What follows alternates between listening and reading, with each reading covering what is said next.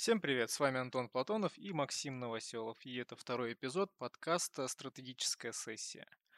А, сегодня хотелось бы поговорить на тему того, какие сайты бывают для бизнеса и какой функционал они выполняют. Недавно выполнял задачу по анализу коммерческих факторов ранжирования и выявил такую интересную особенность, что для одного и того же бизнеса существует э, несколько типов сайтов. А, мне стало интересно, и я решил с Максимом обсудить этот вопрос и как раз-таки записать подкаст на эту тему. А, Макс, что ты думаешь по этому поводу? Ну, вообще стоит для начала выделить, какие бывают типы сайтов в целом.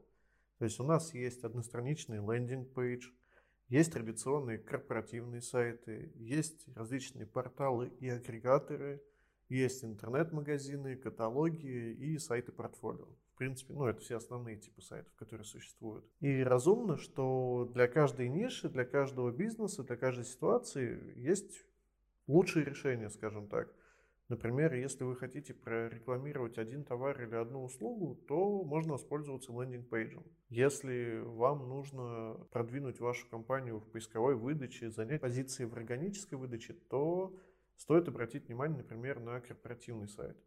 Но тут важно, во-первых, отталкиваться от целей, а во-вторых, понимать специфику каждого типа сайта. Например, если говорить о landing page, у него есть там, ряд преимуществ и недостатков. Например, э, один из основных его недостатков – это сложность продвижения в органической выдаче. То есть нельзя взять landing page и продвинуть его по SEO там, по многим коммерческим запросам. Даже по одному коммерческому запросу зачастую landing page продвинуть невозможно, потому что в выдаче есть более конкурентно способные сайты, большие сайты, сайты с лучшей оптимизацией, с лучшей историей – и, ну и банально с большим количеством страниц. Поэтому э, если цель вашего сайта получать органический трафик и лидов из бесплатной выдачи клиентов получать, то landing page явно не про вас. Но в то же время landing page хорошо подходит в тех ситуациях, когда вам нужно, например, продать один товар или у вас монобренд, у вас монотовар, и вам нужно просто собрать сайт для этого одного товара либо одной услуги и, например, положить его на контекст, либо на таргет, хотя в таргете сейчас можно хорошо продвигаться и без сайта через простые лид-формы. Но все же, то есть, или вам, например, нужно подписать человека на рассылку, загнать его в какого-то чат-бота и прочее. То есть сделать одно действие. В таких случаях landing page хорошо вам подходит. И тут важно понимать, что нет такого, что у вас должен быть только один тип сайта, либо один сайт. То есть у вас вполне может быть корпоративный сайт, отдельно может быть интернет-магазин, и отдельно может быть там десяток landing page под разные цели. То есть всегда важно отталкиваться от целей и задач. Ну и вот тут, наверное, нужно пройтись по конкретным нишам и проговорить, какие сайты в каких нишах лучше подходят. Хорошо, давай я еще раз а, тогда напомню слушателям, о чем а, вообще, с чего мы начали. А начали мы с того, что я занимался анализом коммерческих факторов ранжирования и что интересно было для меня в тот момент. Например, возьмем нишу, в которой мы сами сейчас крутимся, вертимся, маркетинг, непосредственно SEO. Как раз таки для нашего сайта я занимался данным анализом, взял несколько конкурентов, у молодых в основном лендинги, и лендинг у них заточен не под один продукт, например, SEO или контекст. Я находил сайт, у которого было э, как минимум два продукта, и это все было на одном лендинге. И да, были кнопки навигации, они тебя просто перемещали по этому лендингу, выше или ниже. И самое это интересное, э, ты сказал, что данный лендинг довольно-таки сложно продвигать в органической выдаче. Но у него очень хорошие показатели были. Он был в топе, у него была органика вообще классная. Ну, то, что ты нашел его в топе, это не значит, что он там давно и надолго. То есть лендинги периодически попадают в топ, особенно в нашей в региональной выдаче. Они не часто там задерживаются. По поводу того, что там было два продукта, это в принципе вполне допустимо, особенно если эти продукты друг друга дополняют. То есть вы можете смело продавать на лендинге не только ботинки, но и шнурки к ним.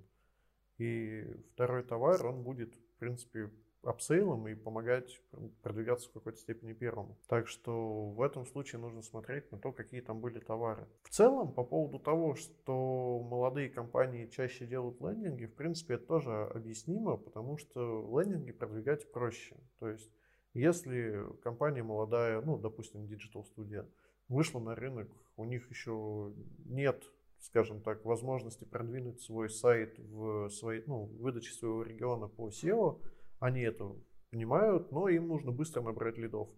Они собирают под это дело лендинг и, соответственно, кидают его на контекст. Иногда он даже вот выходит в поисковой выдаче. Иногда на подобные лендинги просто нещадно крутятся поведенческие, они влетают в топ, Яндекс их там банит, выкидывает, собирается второй лендинг, крутится поведенческий, он влетает в топ, и таким образом ты может одновременно крутиться сколько угодно сайтов. Яндекс потом снял бан с первого, его опять крутят, он опять в бане, и таким образом занимаются места в поисковой, поисковой выдаче лендингами. Так что в этом нет ничего удивительного. Но в целом то, что уходит, скажем так, время корпоративных сайтов, я в это не очень верю. Я думаю, они будут всегда, потому что корпоративный сайт, он всегда более информативен, он всегда более полезен для пользователей. У него есть полезные разделы типа кейсов, портфолио, блога о компании и прочие, которые многим заказчикам нужны, и хочешь не хочешь, но тебе придется иметь корпоративный сайт, иначе к тебе возникнут вопросы. Ну, про все эти блоки, они точно так же и в лендингах есть, только они размазаны по странице. Там тебе и кейсы, там тебе и партнеры, с которыми мы работаем, там кто нас рекомендует, о компании, даже ответы на вопросы. Ну, много блоков внутри лендинга ты все равно не разместишь, потому что у тебя размывается внимание пользователя, и надо не забывать, что основная цель лендинга это продать услугу здесь и сейчас – а если ты размещаешь много каких-то информационных блоков на лендинге, то ты тупо снижаешь его конверсию, и тогда тем более он бессмысленный. То есть в лендинге все должно быть направлено именно на то, чтобы привести пользователя к конверсионному действию. Ты закрываешь его все возражения по ходу дела. То есть лендинг, он, он же ведет пользователя. В шапке есть у тебя, грубо говоря, на первом экране основной офер – и дальше ты просто работаешь по странице с возможными возражениями пользователя. То есть у тебя есть какие-то социальные доказательства, ты давишь на боли клиента, ты рассказываешь, как ты эти боли закрываешь, ты работаешь с его возражениями там, о цене и прочее. И таким образом ты подводишь его просто к конверсионному действию. Когда он к нему подойдет, у него уже не должно остаться никаких сомнений либо вопросов. Ты ответил по ходу лендинга на все. Но если ты начинаешь впихивать туда какие-то блоки, которые не имеют отношения к его потребности здесь и сейчас, то ты можешь просто расфокусить его внимание и снизить конверсию. И по сути тогда смысла это не имеет. То есть делать лендинг с кучей инфоблоков бессмысленно. Ну да, я согласен с тобой. Там должен быть продукт, и его надо продать. А, хорошо. А, дальше ты упомянул, что есть такие типы сайтов, как интернет-магазины и каталоги. А, на первый взгляд это одно и то же. Есть куча товаров, ты можешь посмотреть, но есть одно главное различие. Расскажи о нем. А, по сути, различие на самом деле глобальное только одно. Каталоге нельзя ничего купить онлайн. А вот именно, да. Об этом я и говорю. Ты не принимаешь деньги. То есть э, есть у нас федеральный закон об онлайн-кассах, и э, Плюс есть еще такое понятие, как эквайринг, который должен быть на... Ну, если у тебя интернет-магазин, ты должен принимать деньги. Чтобы принимать деньги, тебе нужно подключить эквайринг. Эквайринг стоит денег, ты с него платишь там налоги и прочее, прочее. И многие предприниматели не хотят с этим связываться, либо не могут там в силу каких-то возможностей. Вот, например, хочет человек запустить интернет-магазин, но он пока не знает, пойдет у него, не пойдет эта тема, он не готов там подключать эквайринги. И самое простое ему запустить каталог, и принимать заказы на товар. Дальше уже связываться с потенциальным клиентом и обрабатывать его. И, в принципе, это рабочая тема. Не всем нужен, ну, даже не каждому офлайн магазину нужен онлайн-магазин именно.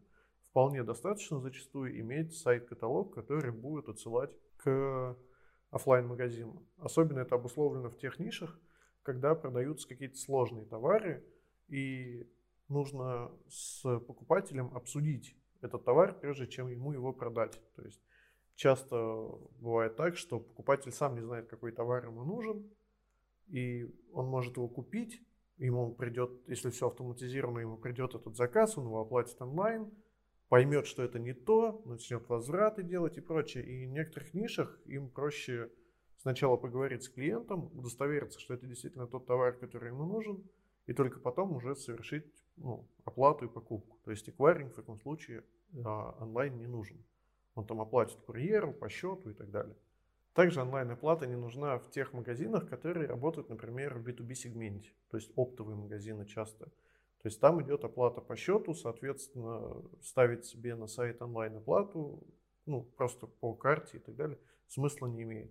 Можно сделать автогенерацию счета на оплату, это да, но по сути это все равно не, не делает сайт полноценным интернет-магазином. То есть это все еще каталог, просто с возможностью генерации счета онлайн. И тогда оператор мало участия принимает, то есть никакой консультант не нужен.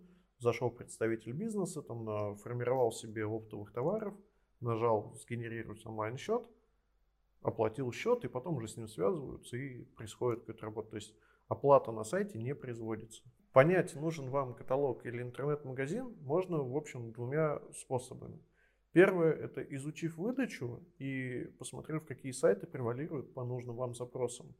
То есть, если вы видите, что и в Яндексе, и в Гугле 10 сайтов из 10 по нужным вам запросам имеют онлайн-оплату, то, вероятно, вам стоит задуматься о том, чтобы сделать все-таки полноценный интернет-магазин с приемом платежей, с корзиной, то есть, чтобы все было как, должно быть. А второе, это уже понять, нужен ли вам именно интернет-магазин. То есть, э, опираясь на те все пункты, которые я сказал ранее, вы должны принять решение, а нужна ли вам онлайн-оплата или нет. Так, ну с каталогами, интернет-магазинами все ясно. Есть еще из такого интересного. Агрегаторы. Агрегаторы это уже как самостоятельный полноценный бизнес. А что это все-таки такое? Расскажи. Как э, сказал один всем известный человек, не можешь победить, возглавь. И вот эта мысль, на самом деле, она подходит к агрегаторам и, и хорошо иллюстрирует текущую ситуацию вообще на рынке с ними. Если вы не можете продвинуть свою компанию, ну, как-то там онлайн, и не получается у вас настроить лидген поток, то просто делаете какой-то агрегатор компаний, агрегируете там всех конкурентов и себя в том числе, на себя чуть лучше. И таким образом у вас появляется даже свой какой-то там отраслевой рейтинг, свой отраслевой каталог компаний, где есть много пользователей, посетителей сайта, и вы просто их все сливаете там заявки к себе в компанию. Таким образом, вы можете сильно масштабировать свой поток клиентов. Единственный недостаток этой схемы – это стоимость. Сделать хороший, прям качественный профильный агрегатор стоит не одну сотню тысяч рублей, плюс его еще нужно продвинуть. И далеко не каждая компания может позволить себе такие вложения в агрегатор. Ну и второй путь, который приводит вообще людей к агрегатору, это, соответственно, кон, ну, конкретное, точное желание агрегировать список компаний, то есть без э, подоплеки в том, что вы хотите сами получать лидов. То есть есть много агрегаторов, у которых нет, ну, например, медицинский агрегатор, не обязательно он имеет клинику, на базе которой он основан, либо не обязательно ему иметь какой-то там клиентский сервис и так далее. То есть это просто компания, которая сделала сайт, который собирает какие-то отраслевые компании и продает им рекламу, там, размещение лидов и так далее. И таким образом понять, нужен ли вам агрегатор, то есть если вы задаете себе вопросом, а нужен ли мне агрегатор, то вероятнее всего он вам не нужен. То есть агрегатор – это большие вложения и четкое понимание того, как он должен быть устроен и какие там цели и задачи он должен решать. Если вы не понимаете, как, во-первых, устроены агрегаторы, а просто говорите, я хочу там это, это так не работает. То есть это бизнес. И этот бизнес нужно понимать.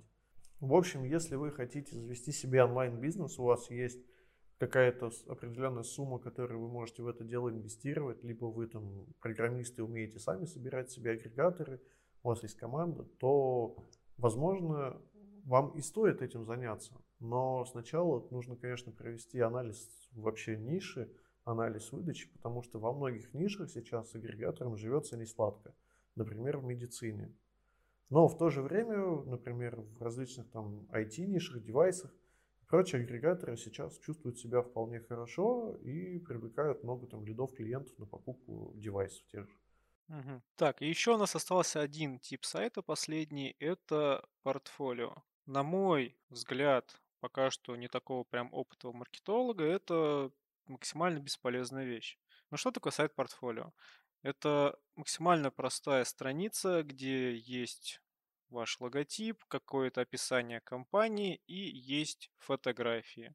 Ну, то есть вы занимаетесь там, не знаю, пошивом одежды, вы печете торты, вы делаете фотографии, и все. На этом сайте просто сгенерированы ваши фотографии там, вашего продукта.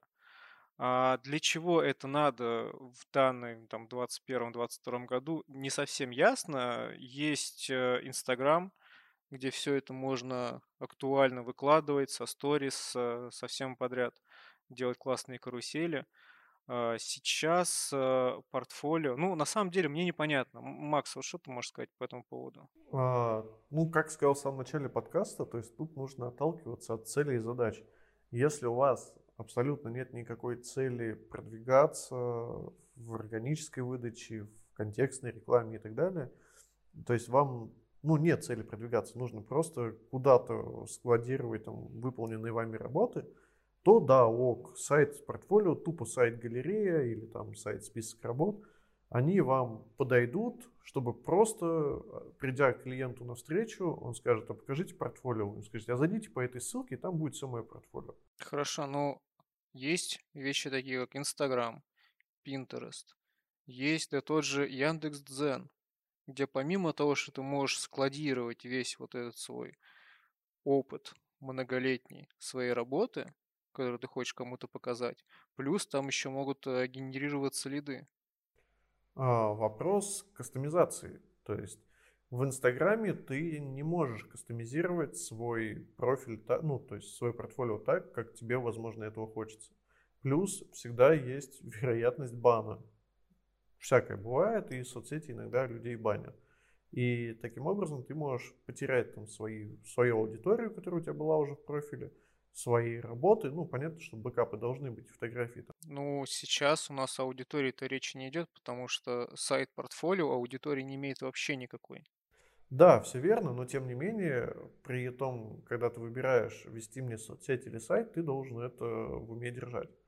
Вот. По поводу дзена и прочего, ну тут опять же все вопрос кастомизации. На сайте ты можешь оформить свое портфолио так, как тебе того хочется. То есть ты можешь заморочиться, нанять дизайнера, сделать там классный дизайн своего сайта, показывать его клиентам, они будут вас такие, о, да, у вас классный сайт, крутые работы, видно, что вы профессионал. Если вам необходимо разместить две фотографии торта, то вам вполне достаточно будет действительно аккаунта в Инстаграме и либо учетки в Pinterest. Pinterest такие фотографии вообще хорошо заходят не только в качестве портфолио, но и для продвижения там, себя как бренда. Если у вас какие-то сложное техническое портфолио, например, ну, кейсы в SEO, хороший пример, это портфолио, по сути. И не, далеко не каждому частному SEO-специалисту нужен свой там большой сайт с услугами и прочим. Он, например, берет заказов просто на фрилансе, его никто никак в выдаче не находит, ему свой сайт не нужен, но заказчики на фрилансе иногда говорят, покажи кейсы. Он, конечно, может пойти публиковаться на каком-нибудь спарке, на VC, но туда подходят далеко не все кейсы. Если у него кейсы такие небольшие средние руки, то там его кейсы не пройдут. Следовательно, ему их нужно собирать где-то в другом месте. Он может пойти в Дзен их собирать, но в Дзене, кроме просто пост плюс картинка, он по сути тоже ничего не может делать. Он может туда пойти, собрать себе небольшой сайт на WordPress, взять какой-нибудь хороший шаблон, поддерживающий красивые графики, там все такое, и собрать себе небольшой сайт-портфолио, в котором будут просто его кейсы в том визуале, в котором он хочет их видеть, в котором он хочет показывать своим клиентам. И, по сути, для него это будет рабочей темой. То есть он не будет никак продвигать этот сайт, никто на него никогда не будет заходить, кроме как в тех случаях, когда специалист сам не покажет ссылку на этот сайт. Ну, короче, очень специфическая тема такая. Да, сайты портфолио, они, ну, многие считают их бесполезными, собственно, вот как сейчас и ты свою точку зрения высказал. И во многом они такими и являются, но там, где они нужны, они свою задачу выполняют. Ну, все равно я считаю, что Инста, Дзен, Pinterest, они в общем и целом полностью могут заменить сайт портфолио. Но опять же, смотри, вот ты SEO-специалист. Тебя попросили, ну покажи свои нам кейсы. Так они хотят увидеть кейсы.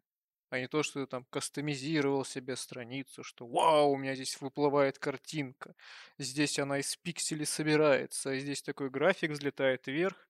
Нет, по факту они, когда хотят увидеть кейс, они хотят увидеть твой результат хороший он или плохой. А заказчик, конечно, может поинтересоваться, как ты себе сделал эту страницу, насколько она крутая, но он в первую очередь обращается к SEO-специалисту, а не к разработчику. То есть, да, если ты, допустим, а, разработчик, ты собираешь сайты, и ты собрал себе там крутой сайт, портфолио, который, ну, ну просто, вот я не знаю, максимально супер классный, да, это будет показатель твоей работы. Заказчик посмотрит, скажет, реально классный сайт давай что-нибудь сделаем. А если ты SEO-специалист, то как-то собирать, кастомизировать все вот эти вот э, портфолио, мне кажется, ну, потешить свое самолюбие, наверное, так вот.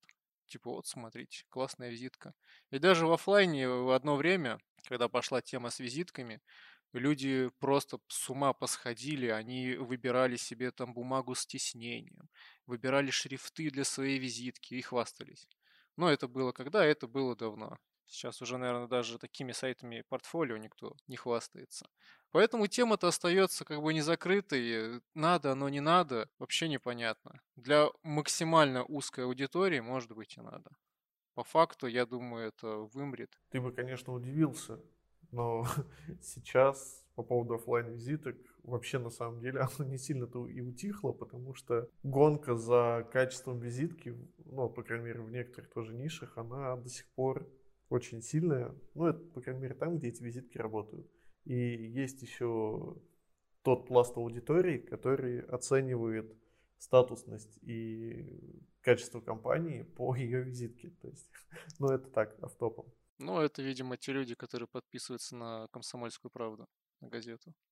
Вот. Ну, а в целом, по поводу сайта портфолио, все упирается просто, да, в потребности. То есть, нужен классный сайт портфолио, ну, Почему бы и не сделать? Не нужен, значит, время на это тратить не нужно. То есть, на самом деле, ответ банальный. Вообще, лучше всегда проконсультироваться с кем-то, прежде чем принять решение о том, какой сайт вам нужен. Причем лучше всего выбрать несколько независимых э, мнений выслушать, потому что если вы обратитесь к одному специалисту и скажете, мне нужен сайт, то этот специалист с большой долей вероятности будет рекомендовать вам тот тип сайтов, который ему выгоднее для вас сделать. Это на самом деле такой жизненный пример. Я знаю много компаний, которые обращались к определенным специалистам, и этот специалист рекомендовал им просто сайтом, например, на каком-то конструкторе. Этой компании такой сайт не нужен был. То есть им нужен был, например, хороший интернет-магазин на Битриксе условно.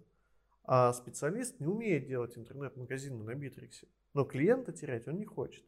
И он говорит, ой, да зачем вам этот битрикс, за него надо платить, там он слишком большой и прочее. Давайте я вам сделаю на тильде сайт, условно. И клиент такой, ну, наверное, специалисту виднее. Да и вроде дешевле получается. Хотя по факту специалистом движило только одно желание. Не потерять заказчика и заработать денег. Два желания.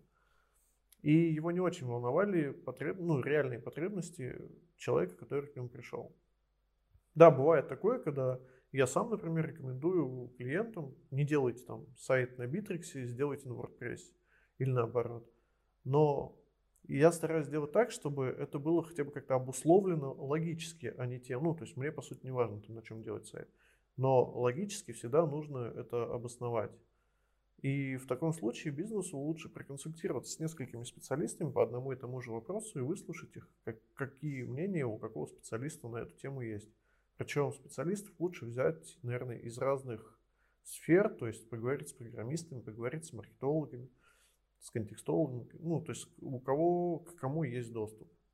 И уже на фоне этого принять решение, какой сайт делать и на чем его делать. Ну, собственно, я считаю, что вопрос данный полностью исчерпан. А, мы обсудили, какие сайты бывают. Хочется для вас повторить, что существуют корпоративные сайты, лендинги, а, агрегаторы, интернет-магазины и каталоги. А, их различия мы уже вам рассказали. И сайт-портфолио, самый спорный в нашем, в нашем сегодняшнем обсуждении. Собственно, перед тем, как выбрать сайт, да, действительно, проконсультируйтесь. Да и вам на самом деле надо понимать, для чего вам сайт нужен.